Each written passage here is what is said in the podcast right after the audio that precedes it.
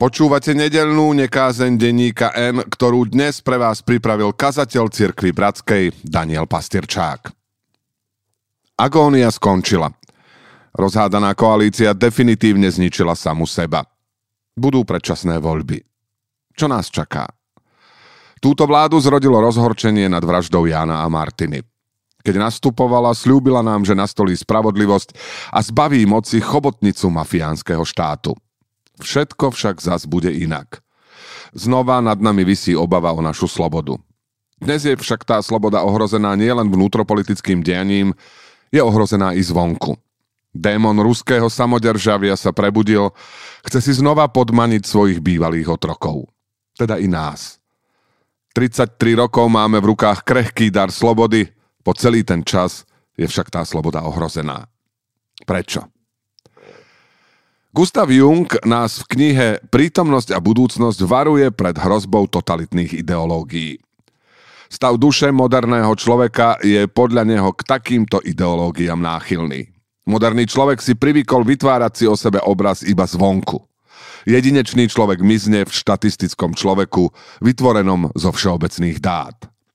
Ten štatistický obraz, píše Jung, Potlačuje to, čo je individuálne v prospech anonymných jednotiek, ktoré sa hromadia v masových zoskupeniach. Namiesto konkrétneho jednotlivca tak nastupujú názvy organizácií a na najvyššie miesto abstraktný pojem štátu ako princíp politickej reality. Morálna zodpovednosť jednotlivca je tak nutne nahradzovaná autoritou štátu. Namiesto morálneho a duchovného rozvoja individuality nastupuje verejné blaho a zvyšovanie životnej úrovne. Človek si podľa Junga môže zachovať slobodu vnútorného človeka prostredníctvom zbožnosti. Zbožnosť popisuje takto. Toto zakotvenie závisí výlučne od vzťahu jednotlivca k inštancii, ktorá nie je svetská. Kritériom tu nie je ústne vyznanie viery, ale psychologický fakt, že život jednotlivca nie je určovaný iba jeho ja, ale i istou transcendentnou autoritou. Je to skúsenosť najosobnejšieho vzájomného vzťahu. Ako sa taký transcendentný vzťah utvára? Keď sa modlíš, vojdi do svojej izbietky a zavri za sebou dvere, učil nás Ježiš. Modli sa k Bohu, ktorý je v skrytosti a vidí i to, čo je skryté. Modlitbe sa darí v skrytosti. To skryté, neuchopiteľné vo mne, čo sa hlási ako ja som, sa v modlitbe otvára Božiemu, skrytému v som, ktorý som. No v človeku je ešte iná skrytosť. Skrytosť Adama, obraz kolektívneho človeka v nevedomí. Adam sa skrýva pred Bohom a tým sa skrýva i sám pred sebou. Do tej skrytosti zaznieva Božia otázka. Kde si človek? Boh v nás žije tým viac, čím viac sa mu odhalíme, napísal majster Eckhart. Pokiaľ tak neurobíme, nie div, že ani on sa nám nezjaví. Tu musí byť úplná rovnosť my jemu, ako on nám. Boha nemožno poznať bez toho, aby som poznal seba vo svojej skutočnej ľudskosti.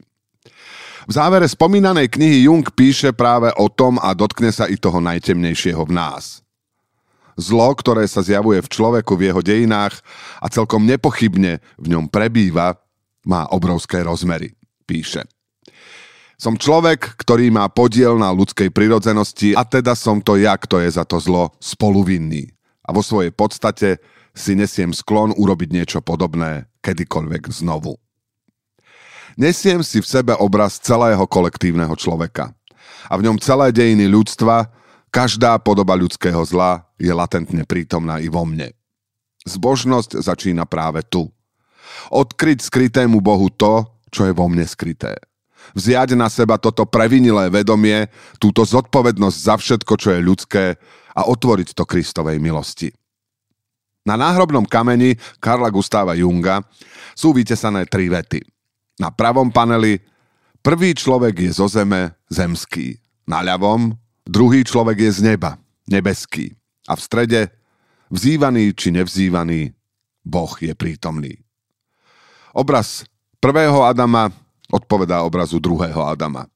Temnota kolektívneho človeka, svetlu Krista, človeka za všetkých ľudí. Iba ak na seba vezmem celý obraz prvého človeka v hriechu, vstúpi do mňa celý obraz druhého človeka v milosti.